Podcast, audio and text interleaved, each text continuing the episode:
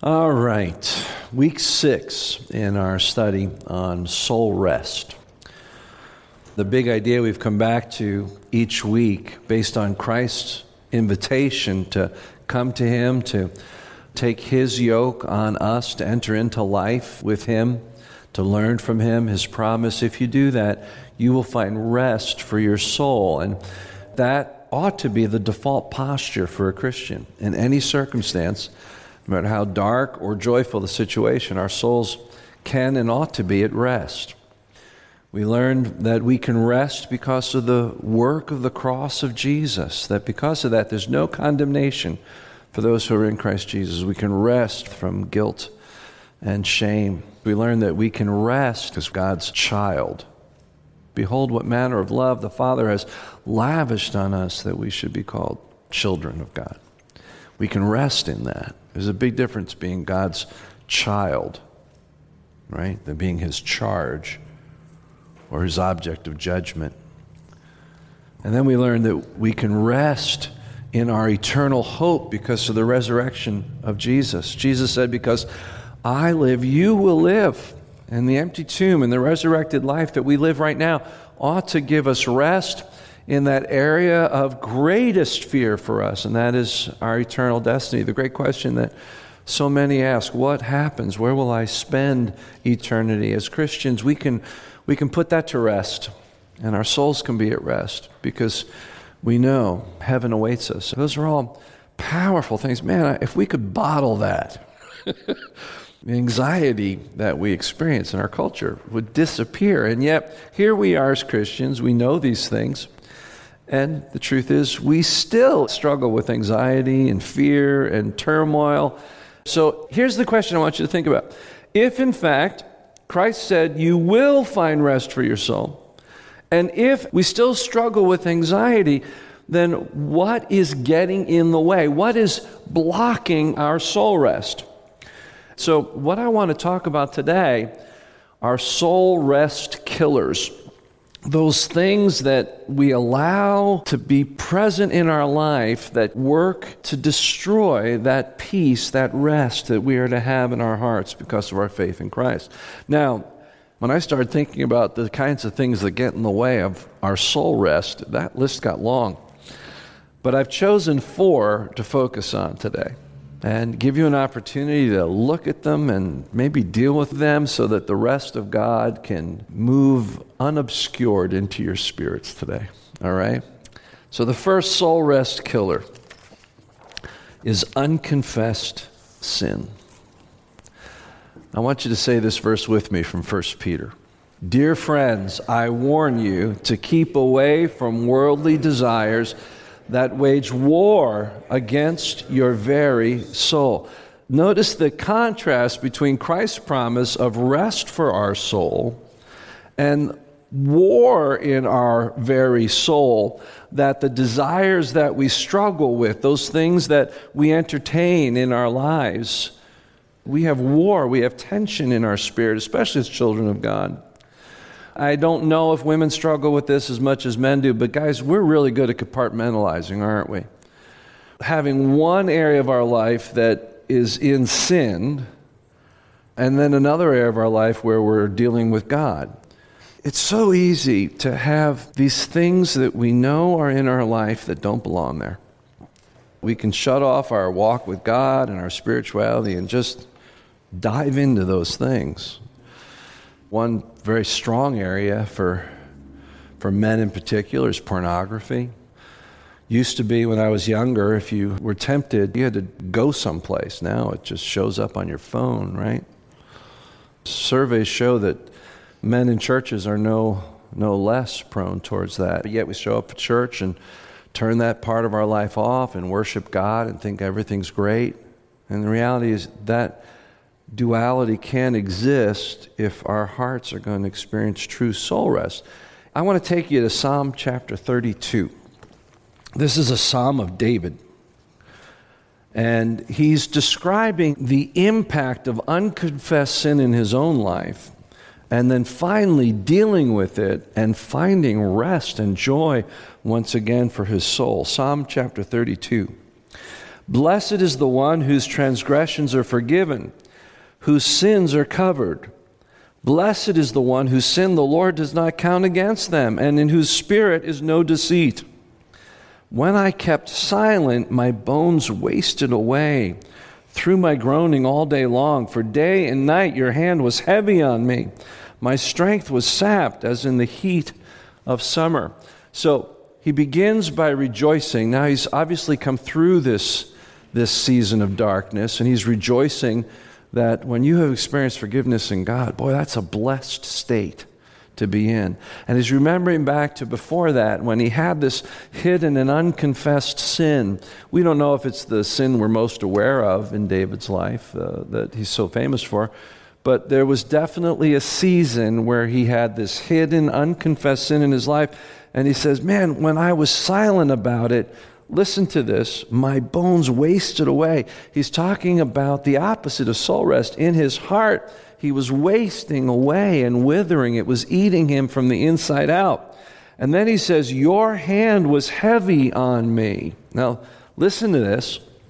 What he's saying is, God contributed to his lack of soul rest because of his unconfessed sin.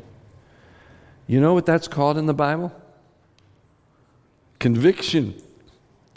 Conviction. That's one of the works of the Holy Spirit who's present in every believer's life. That's God's loving hand. So when David says, Your hand was heavy on me, it was the loving hand of God pressuring him in the right direction. And the reason why it was heavy on him was because he was moving in the wrong direction.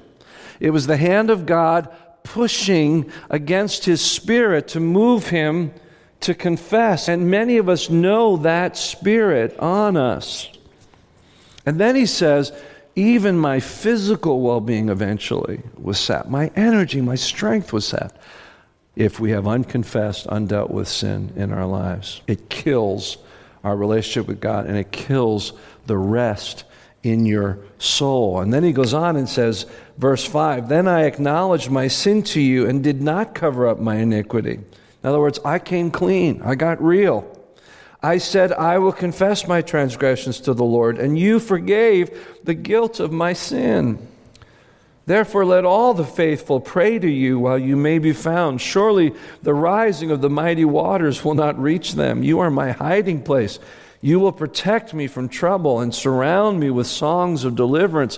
What's the result of confession?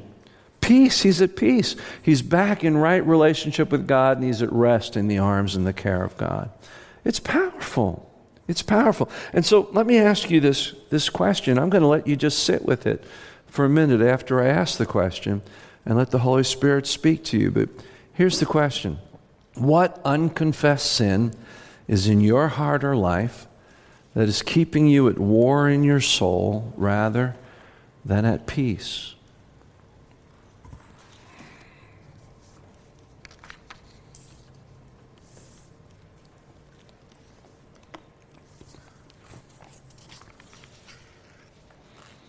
Killer number two.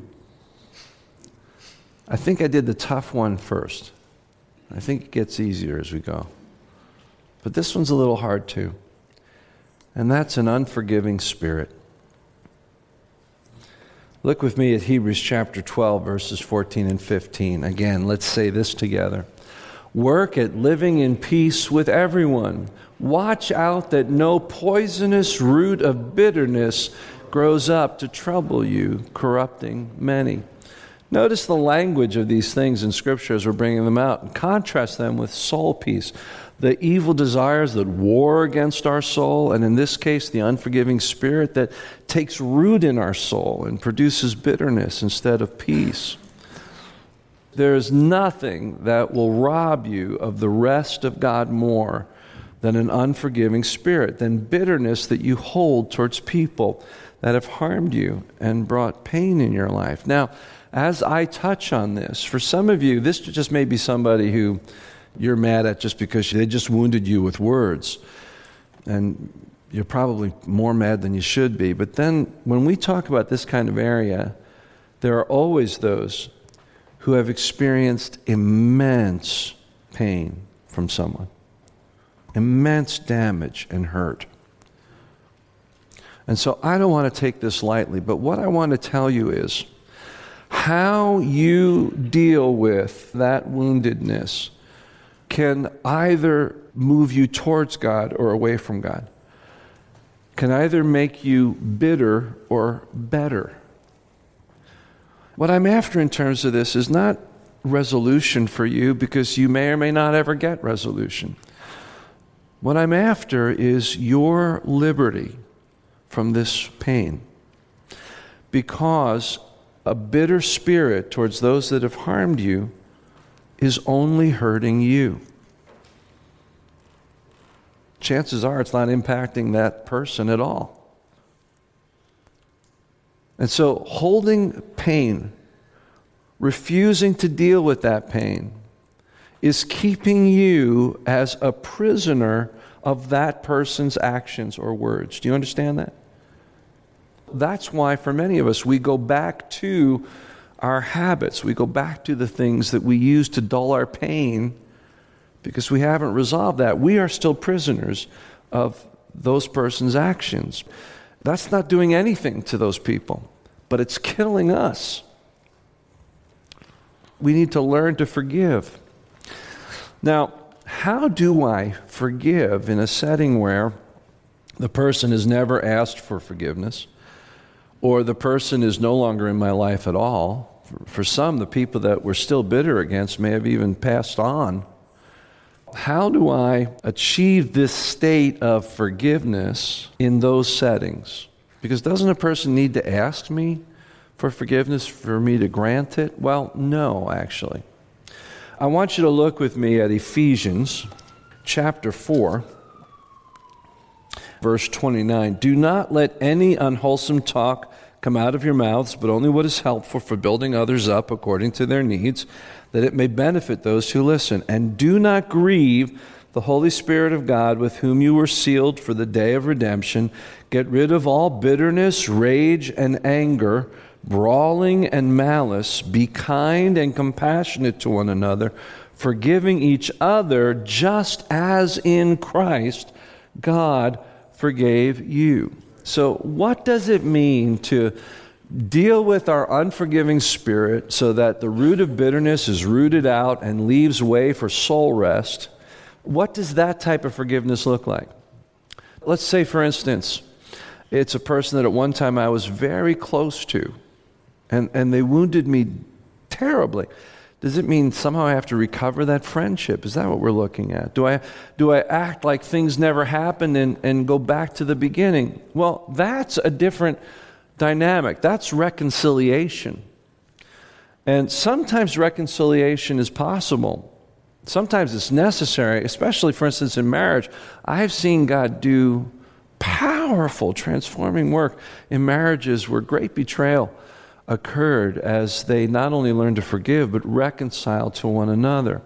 But what we are talking about here, this type of forgiveness, is not turning the clock back as though that didn't happen. It's not pretending the wound isn't there, because the wound is there. And the wound will always be there. Eventually, God can redeem that and make it part of your redemptive story. Some of you know that, right?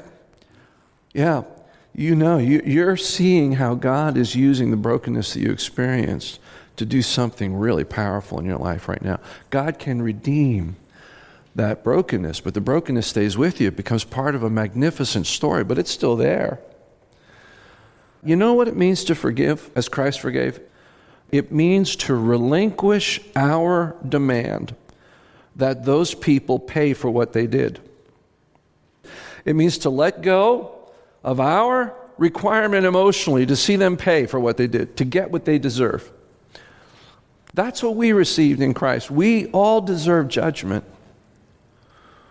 And God set that aside, did not give us the judgment we deserve because Christ took that judgment. And that's the standard. That's what we're talking about. And I want to tell you, all of us can do that. All of us can do that. And, and, and it's not for the person that wounded you, it's for you that you need to do that. That's why Jesus said in his prayer that he taught us to pray, Forgive us as we forgive those who trespass against us.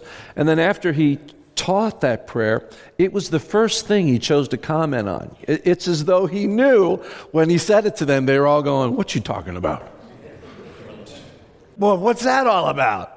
So it's the very first thing he chooses to comment on. And he says, For if you do not forgive those who hurt you, neither will your Father forgive you. Now, what, what's he saying there? He's saying you cannot fully experience the grace of God in your life if you are not able to extend that forgiveness to others.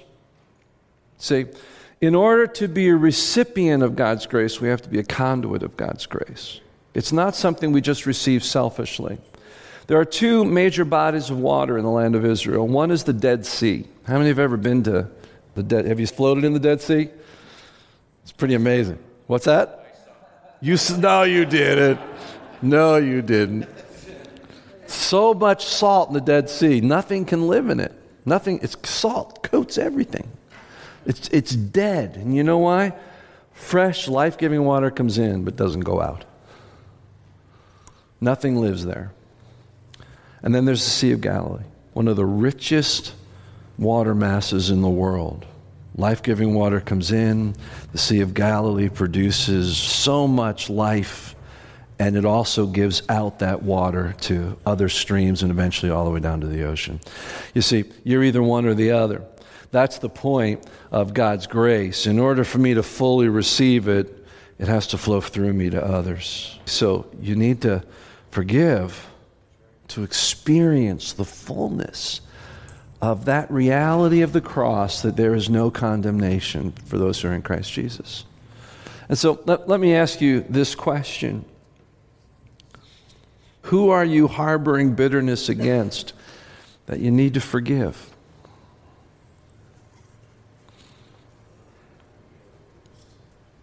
Let go.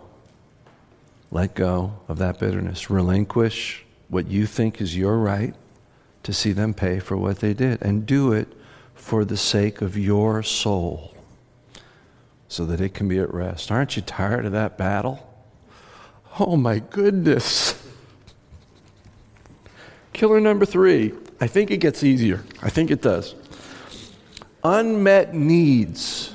Unmet needs. You know, when I have things in my life that, or for the people I love that I desperately want to provide, and, and I don't know where they're going to come from, those things can rob us from resting in God. We have, of course, Matthew chapter 6. Why don't you just turn there with me? Jesus' famous words from the Sermon on the Mount Therefore, I tell you, do not worry about your life, what you will eat or drink, or about your body, what you will wear. Is not life more than food, and the body more than clothes? Look at the birds of the air. They do not sow or reap or store away in bins and yet your heavenly Father feeds them. Are you not much more valuable than they? Can anyone who by worrying add a single hour to your life? Can anyone by worrying add a single hour to your life? Can anyone by worrying add anything to your life? And why do you worry about clothes? See how the flowers of the field grow? They do not labor or spin, and yet I tell you that not even Solomon in all his splendor was dressed like one of these. If that is how God clothes the grass of the field, which is here today and tomorrow is thrown into the fire, will he not much more clothe you, you, you of little faith? So do not worry, saying, What shall we eat, or what shall we drink, or what shall we wear? For the pagans run after all these things. What he's saying is that's what unbelieving people worry about day in and day out. But seek first his kingdom and his righteousness, and all these things will come along for the ride. Therefore, do not worry about tomorrow. Tomorrow will worry about itself. Today has enough trouble of its own when I obsess about the needs in my life to the point where I wake up at night and the lists start running through my mind and I can't go to sleep anymore, or I'm unable to just be calm and trusting in God, what I'm doing is I am focusing more on the provision than the provider. I am focusing on the next meal instead of the one who promises he will take care of my needs. Now, it's not to say we don't work hard, we don't seek to provide, but the point is, I am dependent on God, not on those provisions. Does that make sense to you? I need to focus on the right things, and unmet needs can get in the way of that. And so let me ask you this question What need is grabbing your focus from God and causing anxiety in your soul?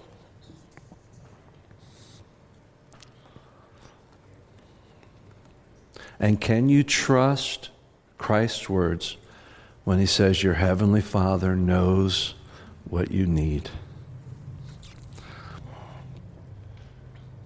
Can you rest in Daddy's provision for you.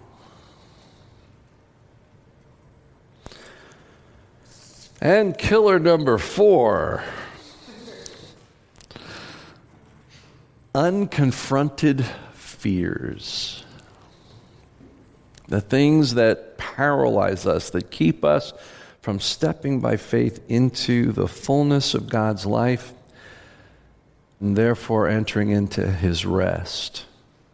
Just like the children of Israel, that first generation that we looked at on the first or the second week or so, that failed to enter into the rest of the promised land because they feared things that were obstacles more than they trusted God, who said, Go and take the land, it's yours. What are those fears that paralyze us and hold our heart captive? I want to look uh, as our final passage today, a story in the Gospel of Matthew, chapter 14. This is the story of Peter and Jesus who took a walk on the Sea of Galilee. I mean, on the sea. This is just after Jesus miraculously feeds 5,000 people.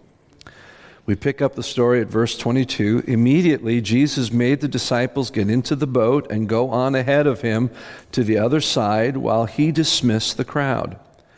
After he had dismissed them, he went up on a mountainside by himself to pray.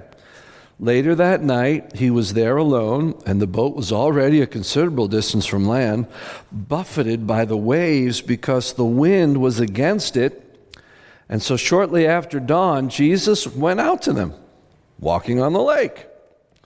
When the disciples saw him walking on the lake, they were terrified. It's a ghost, they said, and cried out in fear. But Jesus immediately said to them, Take courage, it is I. Don't be afraid. Lord, if it's you, Peter replied, tell me to come to you on the water. Come, Jesus said. And then Peter, give Peter credit. Come on here. He steps out. Peter climbed out of the boat, walked on the water, and came towards Jesus. That, that, that's really where our life can be at times, right? Spiritually. Sometimes we can have our eyes on Jesus so strongly that we're rising above everything. In the storms of our life, we're walking on water. None of it's getting to us. We are at peace. But then, verse 30 But when he saw the wind, he was afraid and began to sink, and he cried out, Lord, save me. Now, I put it up there on the screen. When Peter saw the wind and waves, do you think suddenly he realized there was wind and waves? Like he's walking out there and all of a sudden he goes, Ooh, it's kind of windy out here. The sea was tumultuous and the wind was against them, which means that they weren't able to get the ship back to shore. They had been battling with it all this time. Peter knew there was wind and waves. So, what does it mean when it says when he saw the wind and waves? What that means is they captured his attention, they captured his focus rather than Jesus. And as soon as that happened, no more walking on water. No more rising above the storm and the circumstances. In fact, he begins to sink under them and he needs to cry out to God. That's what our fears do to us. When we focus on our fears, we begin to sink under the worries and the storms because we're not focusing on Jesus.